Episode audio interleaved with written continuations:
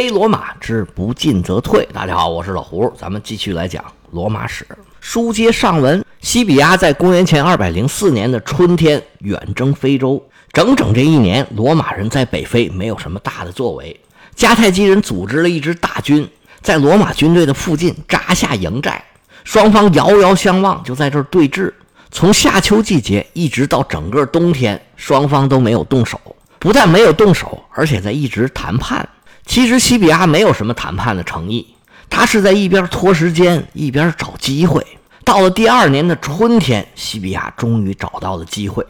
迦太基的军队有两个大营，其中人数更多的努米底亚人是单独建了一个营地。他们的营地非常简陋，营房是用茅草搭建的。西比亚一看这情况太好了，这一点就着啊。而迦太基那边也好不到哪儿去，他们是用木头搭建的。于是西比亚就在一个月黑风高的夜晚，瞅准了天气，看对了风向，给敌人来了一个火烧连营。迦太基军队损失惨重，不得不退出了战场。迦太基人遭受了这么大的挫折，下一步到底怎么办？他们内部也有不一样的声音，不过最后还是主战派占据了上风。他们看到罗马人并没有乘胜追击围攻迦太基城，反而去攻打营地旁边的那个乌提卡。哈斯德鲁巴吉斯哥收集了败军，再次抖擞精神，写信把已经回到老家的西法克斯又给叫回来了。而这个时候从西班牙来的援军又给迦太基人打了一针肾上腺素，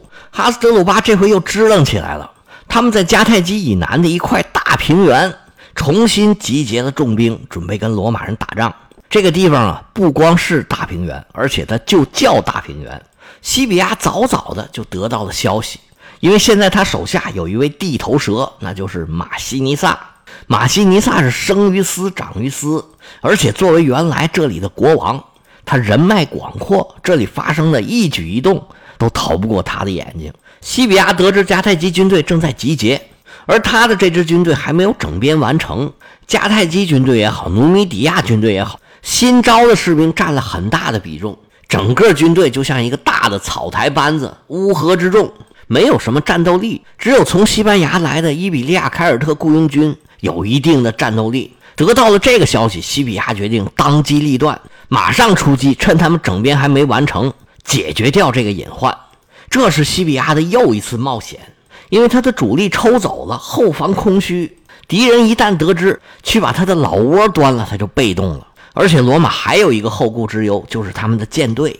罗马人现在是在海外作战，一旦这舰队有什么三长两短，那下一步再发生什么事就不好说了。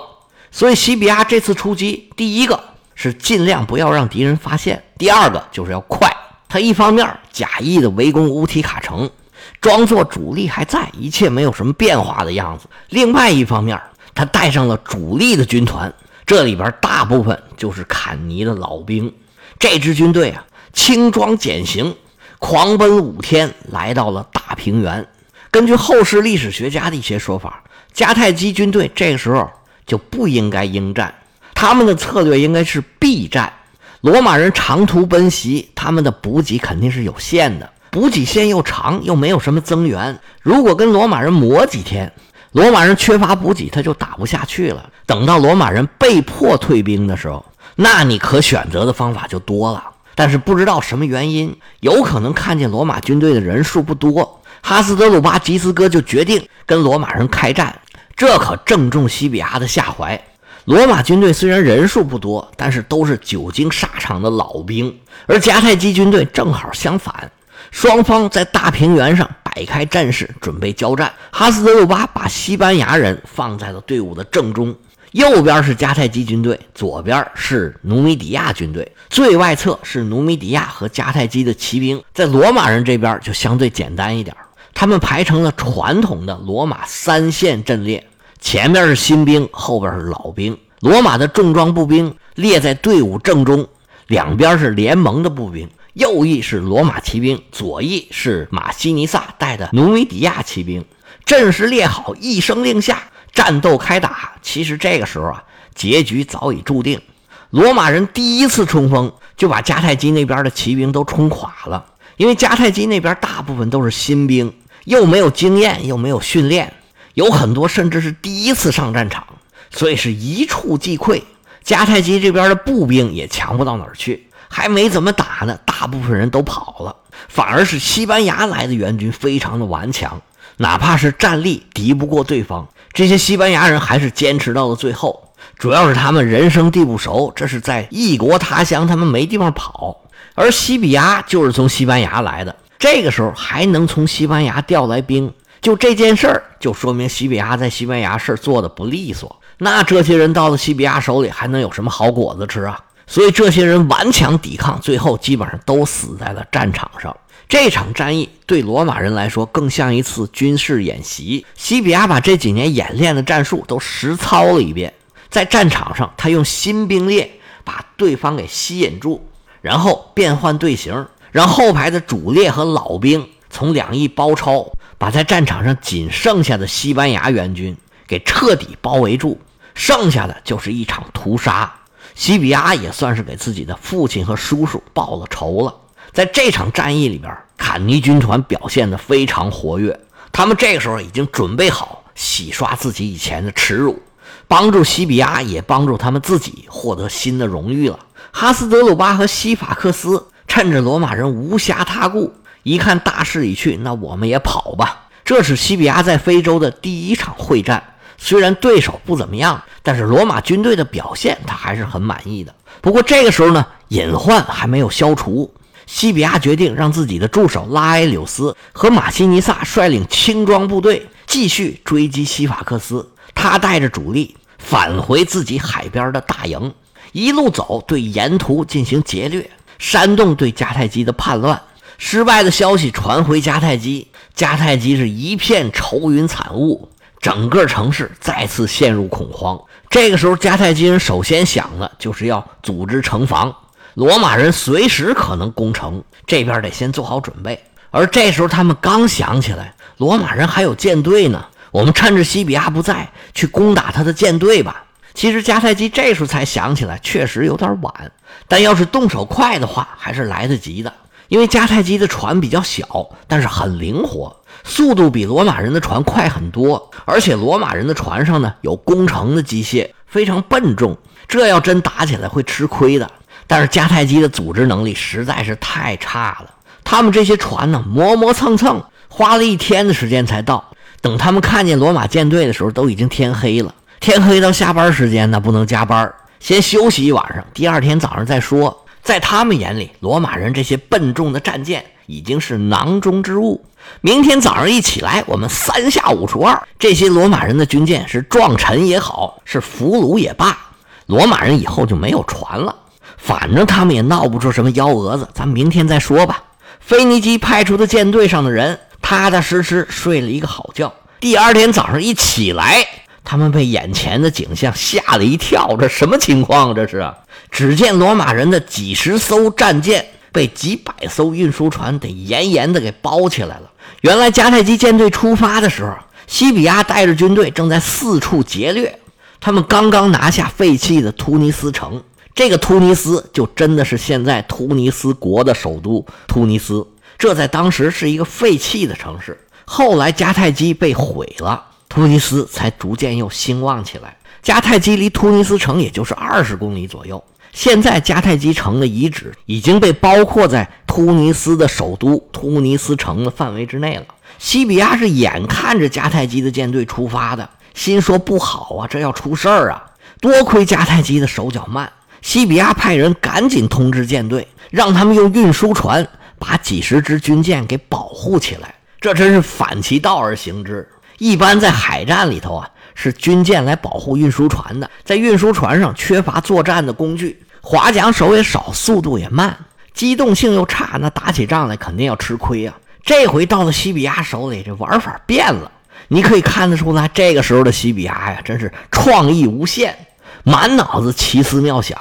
他把这些商船呢，在军舰外头围了3-4圈，用绳索把这些船绑到一块儿，这些运输船就成了一个防护罩，把里面的几十艘军舰呢，严严的就罩在里头了。迦太基的舰队看到这种奇景，开始还等罗马人开船出来开战呢，结果他们在外头等半天，罗马人一点反应都没有，他们才明白过味儿了。这哪是打仗啊？这不变成拆迁了吗？他们就只好硬着头皮去进攻罗马人的运输船，这就跟海战没什么关系了，有点像攻城了。这运输船的船舷比迦太基人的三桨座战舰要高很多，罗马的士兵就在商船上冲着迦太基人投枪，迦太基人一时就没什么办法，那攻不进去怎么办呢？迦太基人就用抓钩把这商船给搭住了，一艘一艘往下拆，也还行，拆走了不少船。最后迦太基人拖走了60艘商船，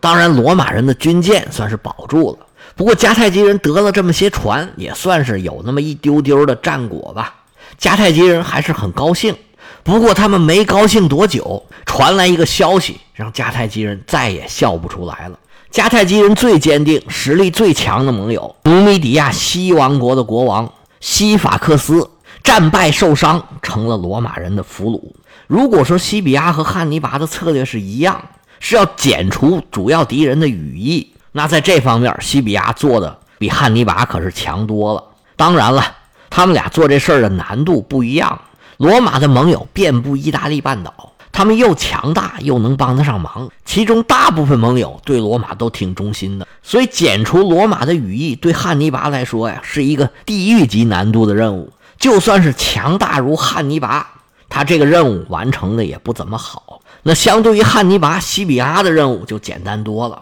咱们前面说了，尽管迦太基拥有广大的势力范围，但是他能帮上忙的盟友就只有三个，一个是西法克斯，其实原来马西尼萨也算，但是他们俩呢，其实只能算一家，是最强大和最有战斗力的那家，剩下的是马其顿和西班牙。西班牙派来的军队已经被消灭了，马其顿其实也派来点人，但是因为人数少，没起到什么作用，所以我连提都没提。他们也参加了大平原的那场战役，不过被冲散之后他们就都逃回去了，对大局没起到什么作用，不提也罢。所以这后两家很难提供实质性的帮助，所以西法克斯对他们来讲是太重要了。这也是为什么西比亚对西法克斯是紧追不放，打完仗还跟着屁股后头追到人老窝去了，就是要趁热打铁，把迦太基的这左右手彻底掰断，让他不再死灰复燃。拉埃柳斯和马西尼萨经过15天的行军，来到努米底亚人的核心地带。他们先是经过了东王国，那是马西尼萨的故土。现在马西尼萨跟罗马人一起回来，那就是衣锦还乡啊！所有人都明白这是什么意思，很痛快的就接受了这位年轻的新国王。他确认了自己的统治，但是任务还没完。他带着罗马军队继续追击西法克斯。西法克斯回到老窝以后啊，迅速的又拼凑起来一支军队，但是这已经是第3波了，韭菜都没长这么快呀。这支军队里面大部分都是新兵，而且西法克斯是连战连败，这种统帅是没有人愿意跟的。那也没办法呀，罗马人来了不抵抗不行啊。但是真的打起来，这支军队就露出马脚了。努米底亚人的优势是骑兵，双方一交手就变成了骑兵的乱战，但是当罗马人的轻装部队整顿了队形，开始朝他们投枪的时候，西法克斯这支新兵和残兵组成的没有什么战斗力的军队立马就崩溃了，整支军队不敢前进，开始逃跑。西法克斯急的是嗷嗷怪叫，但是也没办法，他一个人也挡不住整支大军的崩溃。最后没办法，这个眼看就要失势的国王向罗马人发起了最后的冲击，这轮失败的冲锋让他的马受了重伤，西法克斯一咕噜就被从马上给扔下来了，躺在地下半天起不来，待会儿就有人上来扶他，不过扶他起来之前是先把他给五花大绑，他再起来已经是罗马人的俘虏了。眼见着仇人被俘，最高兴的是谁呀？那肯定是马西尼萨。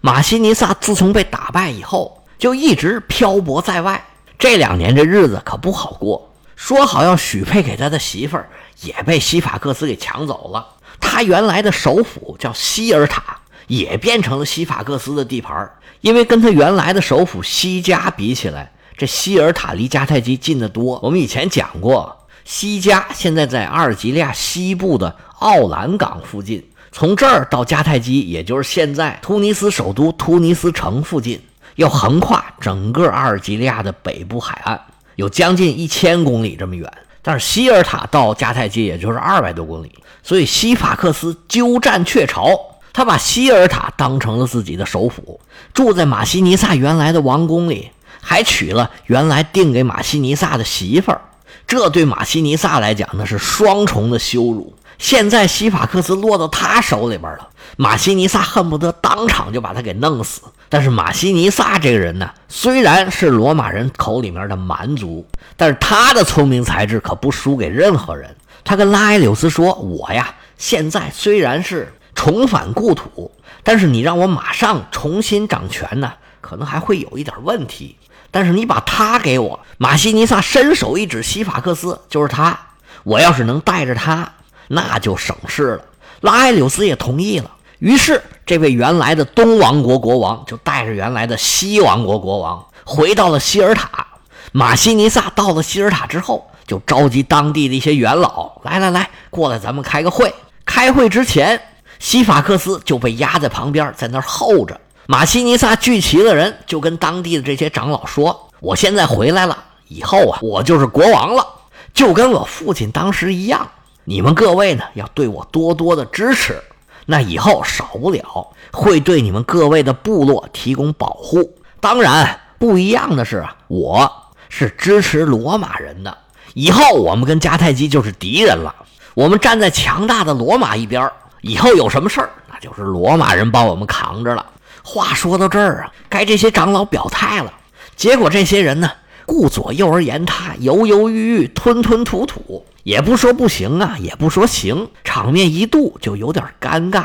马西尼萨对此是早有准备，他一抬手，旁边的人心领神会，推搡就把西法克斯给推出来了。只见原来耀武扬威的国王，这会儿啊是蓬头垢面，披枷带锁，出现在了众元老的面前。虽然很多元老都知道了这回事儿，但是这样一个大活人就这么出现在他们的面前，心理上也是一个巨大的冲击。看到这个场景的众部落的长老纷纷表态支持马西尼萨，在罗马人的支持之下，马西尼萨顺利的复位了。